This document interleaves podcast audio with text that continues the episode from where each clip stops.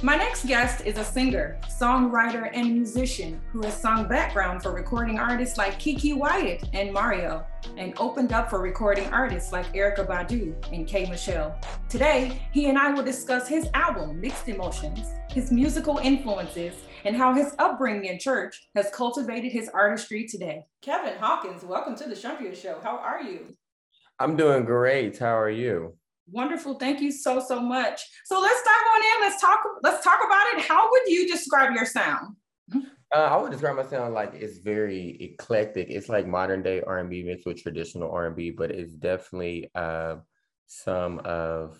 If I had to put into three people, it's definitely like a mix of Prince or John Legend and like Beyonce and Whitney Houston, like all four tied into one. When, in your in your opinion, what do these artists have in common, and why are they your musical inspirations?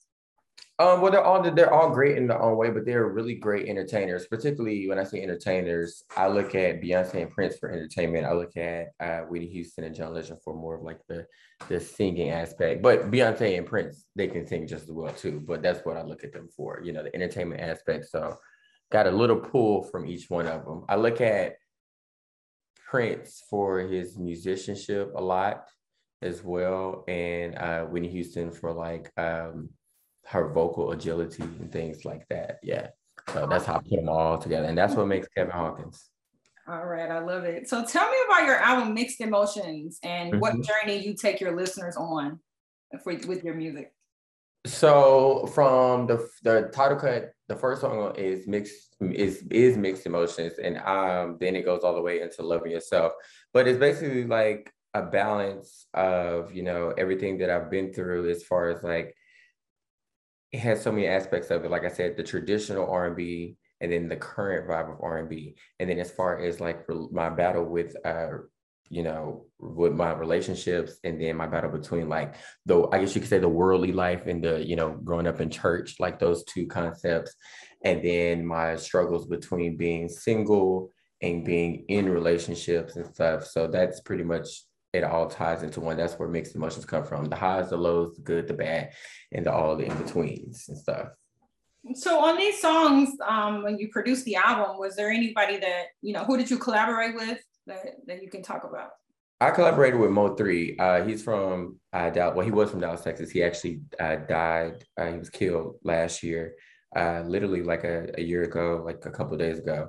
And he was actually definitely on the rise. He's a, a rapper that was out of here in Dallas.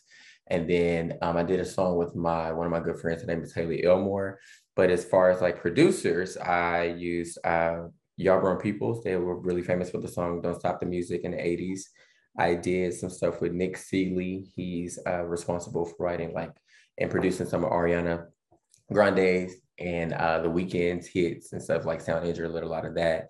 And then I did some stuff with Eric, Eric Morgan. He's really popular for working on like Kirk Franklin's like early albums. So I definitely worked with some heavy hitters when it came to um, you know the engineering and the producing side, and um, then when it came to like uh, features I, I used a lot of my close relationships that i have with my friends and stuff you know things like that to bring them over and just make the connection and everything you know opening the door for help helping open the door for other people too i'm all about you that. kept it in the family i hear yep, yep.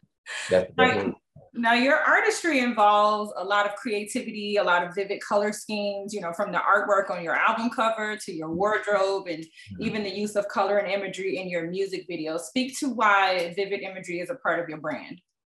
I like to consider myself like an eclectic person or, you know, like metrosexual, but it for me, I love colors. And I feel like, particularly as a black man, a lot of times people, you know, they try to stick to like the basics and stuff.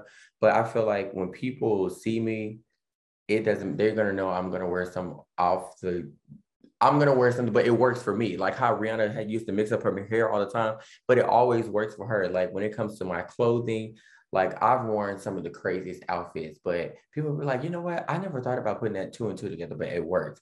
And same thing when they see with my pictures, like the colors, they're always vibrant and they're always going to be loud. They're always going to be like in your face, popping. It's, it's going to catch your eye, no matter what it comes to my promotion. Because I mean, we can all do black, white, and grays all day. And I don't get don't get me wrong. I love a great picture. You know, a great picture, a black and white great picture can speak a thousand words.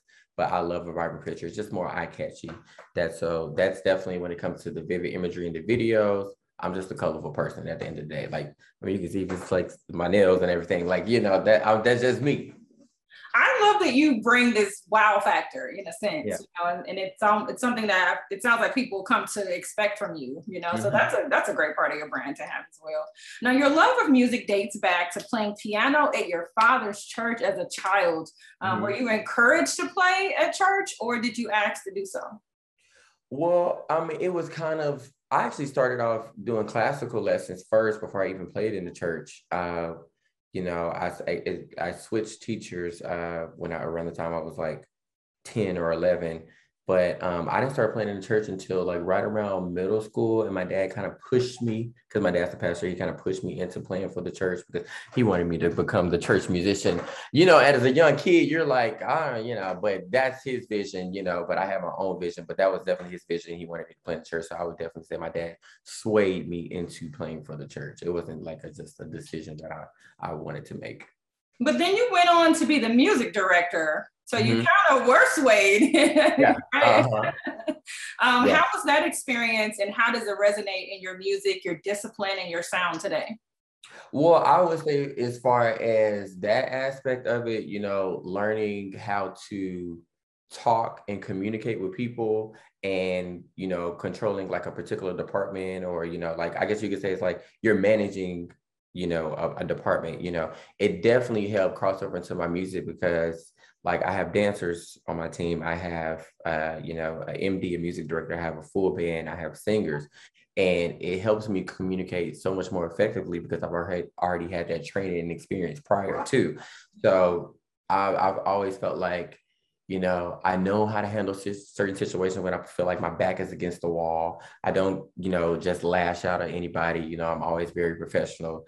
And I definitely think like being the music director and dealing with, you to think about it. I was a music director as a child, dealing with people that are grown adults you know so they used to always feel like well i don't have to listen to him because he's younger but it helped me navigate situations that i'm dealing with currently in my life right now. So i don't i, I don't let them you know like i don't let that kind of stuff like get to me if that makes sense. You sound very strong-willed you know very yeah determined, you know, and to have that discipline at such an early age, to be yeah. a kid in classical training, you know, you know, the mm-hmm. typical kid is like yeah. doing what, playing video games yeah. after school, you know, like you're on the mm-hmm. classical music training. like that's dope. So tell me about your the support of your old school parents, extended mm-hmm. family, your church family, your friends, your followers, your fans, and how it helped you thrive throughout your career. Because you have a great support system, it sounds like. You know, it's so funny because you know how people say the older they get, like the smaller their friend circle gets. I literally, you know, people be like, "How many best friends you got?" And I'd be like, "Uh, probably about a good six or seven. Like, it's so crazy for me because I've literally had the same friends for years. We've never like and if, if if we had any type of disagreement, it's never been like too long where we had like a fallout or anything. But all of my friends have been the same. Like my, of course, my family, they're not going anywhere, you know. But um, everybody's been so supportive. Nobody ever told me that I couldn't sing. Nobody ever told me that I couldn't play. I couldn't perform. You know, it was just how I think their message to me was how you're gonna go about putting yourself out there. That that was all. But they were everybody's always been like consistently supporting me like a hundred percent. Like I have a concert this weekend in Dallas, and the first people to always buy tickets are my uh, uh, close friends and family. Like they are just super, super, super supportive. Anything that I've ever asked them to be a part of, everybody just shows up. You know, and and I and I, but I reciprocate that support towards them whenever they're having something. I do the same. So like my my family and friends it was just like a bunch of tight knit you know group of people you know oh i love that that is that is heartwarming now you are an educated musician okay uh-huh. tell me about your decision to pursue uh, music music education at the university of north texas and your the, the benefit to you yeah you know it's so funny because i actually wanted to attend Berklee college of music And then there you go. Again, my parents swang me into uh, going into University of North Texas, but I actually learned a lot.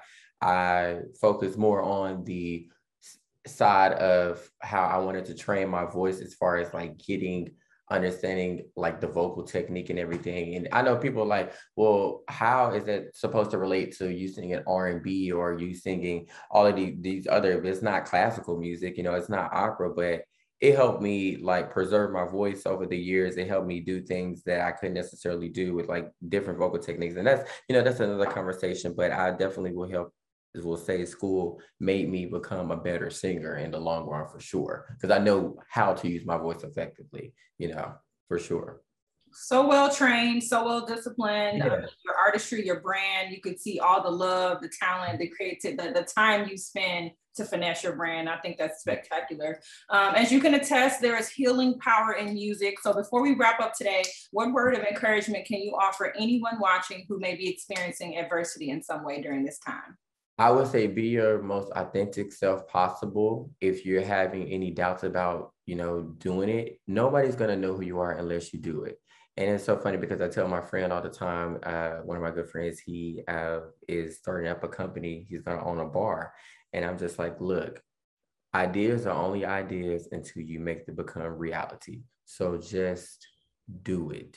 No matter what challenges you may face, because there's going to be some obstacles. And there's a lot of times it's not easy. It's not easy. But I would tell people just do it. Just do it. Just go for it and do it the best you can. Do it to the best of your ability for sure. Just do it and be your most authentic self. Wise words. Thank you so much, Kevin. I really appreciate it. Thank you for being my special guest on the Chundria Absolutely. Show. If anybody wants to follow your journey, connect with you, book you, be on the band, yeah. listen to your music, what's the best way to, to connect? Uh, Instagram, K H A W K Music, K Hawk Music. You can download my album, Mixed Emotions, and Mixed Emotions Live, the uh, live version.